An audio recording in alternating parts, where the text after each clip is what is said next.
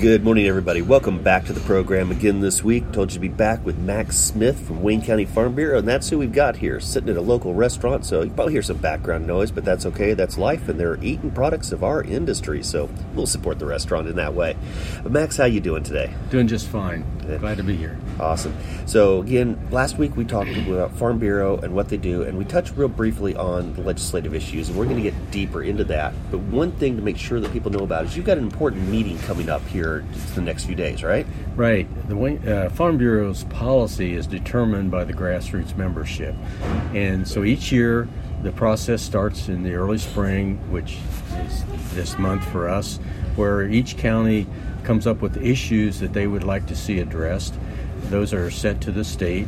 The state has a resolutions committee that meets in July, reviews all of those, puts together a policy book that's presented to the delegates in August, and that final product becomes the policy for the next year that Farm Bureau follows from a legislative standpoint, from a bureaucratic standpoint, anything that is involved with tax uh, tax dollars or affects farmers.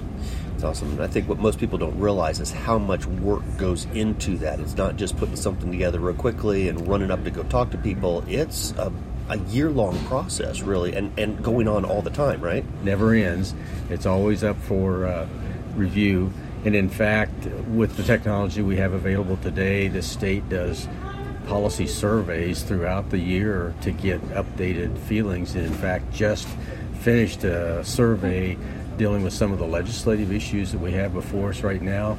Over 1,400 people across the state responded to that, so they're evaluating that data right now. And I think one of the advantages of that being a year long process is two things. One is you get feedback cons- constantly as you're going through there, and so you can make adjustments as you need to. But the other thing is, people can jump in at any time to participate. They don't have to wait a year long to get back into it, right? That's right. And that's so important because things change so fast right. in today's environment. yeah. And uh, even though a lot of the things in our policy have been there for decades, there's new things all the time. And the policy, not often, but all, does change from time to time as the conditions we're involved in change. Now, I'm curious one thing here, and I didn't prep you on this one, we didn't talk about this beforehand. Uh, prepping is not the right word. We kind of you know, discussed things ahead of time to plan where we were headed. Uh, when you talk about the committee membership, does it tend to be heavier on older individuals or younger individuals and as far as involvement goes? Involvement in the policy development is getting more younger involved all the time. We, put out a lot of effort to try to get uh, multi uh, views expressed, and in fact, the meeting coming up Monday evening that uh, at the Farm Bureau office at 5:30. Anybody can attend if they have some issues, but we invite outside people, like okay. some county officials mm-hmm. and others, to come to that meeting and let us know from their perspective issues that we ought to be engaging in. Yeah, that's great because I know as a high school teacher, trying to encourage my students to get involved or be ready to be involved in their community with that, and not everybody at that age sees the value of that. And in college, some of them start to see it, but young people, we need them to get involved so that they have that long-term involvement, be able to see the changes and have a historical perspective too, right? Right. And as young folks, we get so busy and we're looking at other things. We got young families, you know, all these other distractions, and it's often left to the, those of us that are older that got maybe got more time, but we feel more obligated to really be involved in these things. You know, and you used an interesting phrase, they're having more time. And I think that's the difference in how we look at it. We look at some of the, the older generation, the retired individuals, we say they have more time available to them but we need the young people involved because they have more time in their life that this is going to affect. Yes, and Wayne County Farm Bureau has put forth an effort in the last few years here to get more younger people involved on our board as officers, and the rest of us can kind of step aside, be more of an advisory type mm-hmm. role, and, and fill in when the others don't have time it's nice that you can have that in a multitude of counselors as wisdom, that type of situation, right? That's right. The more counselors you can have, the more wisdom you can get. Yes. That's awesome. Yes. All right, we'll tell you what, we're going to take a quick break for a word from our sponsor, and when we come back, we're going to start talking about some of the specific legislative issues that Farm Bureau is really concerned about. But we'll be right back. Rusty Harmeyer of Harmeyer Auction and Appraisal Company. We have partnered with the New Salem Lions Club and their 58th annual Spring Consignment Auction, auction to be held February 24th at the Lions Club, just four miles southeast of Rushville. Contact Harmeyer Auction and Appraisal Company today to take advantage of the free advertising and plan on selling those unused items at the New Salem Lions Club auction. For more information, visit our website and online bidding platform at harmeyerauction.net. All right, we're back talking with Max Smith and talking about Wayne County Farm Bureau and Farm Bureau in general of what's going on and their legislative issues that they're concerned about. And I know, Max, you said we talked before we started recording about there are multiple issues that Wayne County's you know, and Farm Bureau is concerned about. Let's just kind of work our way down through those. And one of them you said was rural vitality. Explain to me what's going on with that concept. Well, it involves a lot of things. Uh, broadband availability is one of those. Farm Bureau has been very active in promoting broadband, and we call it broadband to the last mile, or the last house. Yes. Um, you know, the popular, like a lot of things, even back in the 30s and 40s, electric came to populated areas, but not to the farms. Mm-hmm. Same thing with broadband. It's a money thing. Yeah. The- you know, in town, there's a lot of subscribers in a short space. The country, you may be a mile or two apart. So there's been a lot of effort in getting more money, getting more companies involved in putting broadband in, and it's so critical today for agriculture. The technology that we're using, we, we've got to have that available. and Without it, we're in serious trouble. Yeah, yeah, and a lot of people don't realize that concept. It's not just they need it, so we've got to get it there, but there is a money issue. And I first realized that years ago before I moved back home uh, to Connersville. I was living up in Bluffton and working for a company that was doing fiber optic to the house in town, and the the head of the company couldn't get fiber optic at his own house because he lived out in a rural area and it wasn't financially fiscally responsible Yeah. to run that down his road and we always got to laugh out of that but it's the same thing with the rural population that, that as much as there is a need from a technology standpoint they've got to figure out how to be fiscally responsible too right?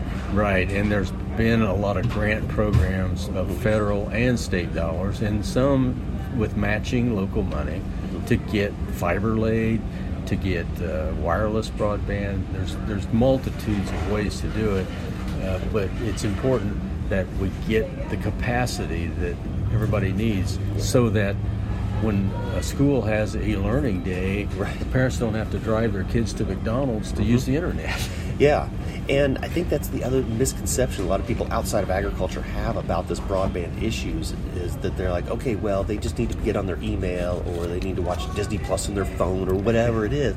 But really, it comes down to we've got to have that internet access for the planting and the harvesting and the technology that goes on in there, the, the actual production work, not just Right. the, the normal things that everybody's doing.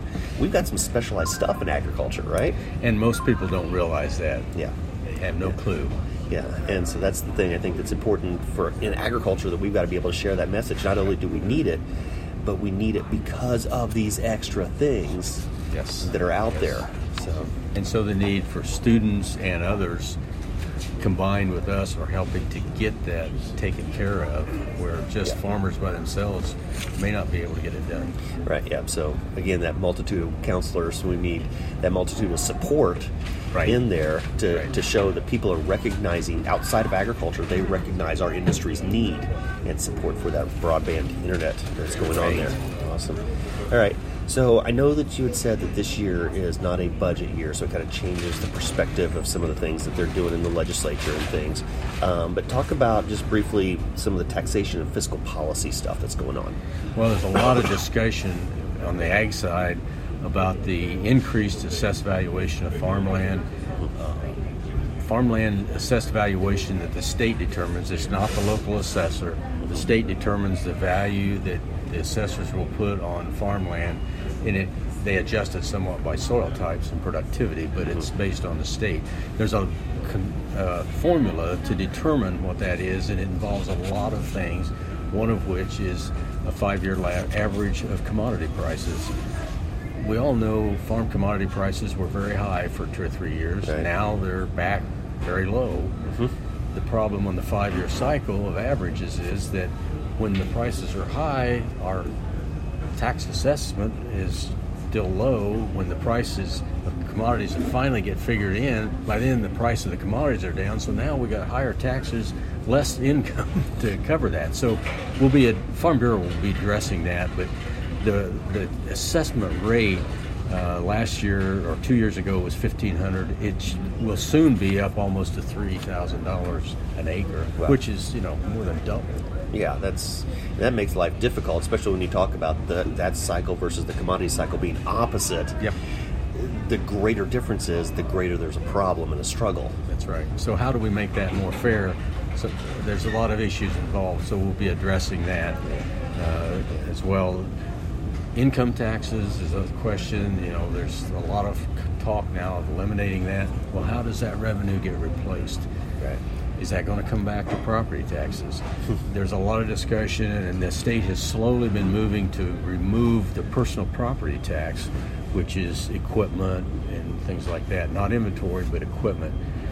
But as that is reduced, where does that money come from that the local governments rely on? Right. This is not revenue for the state, but yet the state's controlling it. Right. So, where does the revenue come from? And if they do not supply a way to do that, it's going to revert to the real property, which is farmland, which will make it even worse. Yeah.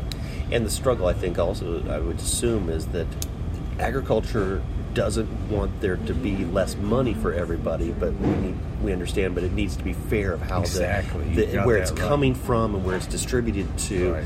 and to make sure that the burden of success, maybe is a good way to put that, the burden of success is equally shared in there, right? And when I say assessed valuations would be, go up on farmland, same thing on houses. Mm-hmm. Now the state has the cap on assessed valuations, so that when it reaches a point, you don't pay any additional tax. The farmland and businesses are way above that threshold of houses, so it's it's a big impact, important. Yeah. All right, well, tell you what, we're running out of time here, and there's more to talk about, and I want to keep this conversation going. So we're going to sign off for this week, and we're going to come back again next week, and we're going to keep talking about stuff. We're going to get into land use and property rights. So we're going to, that's going to take a lot of time, and I want to make sure we got time for that. Okay. So, Max, thank you for being with us this week, and we'll be back next week to continue this conversation. Thank you.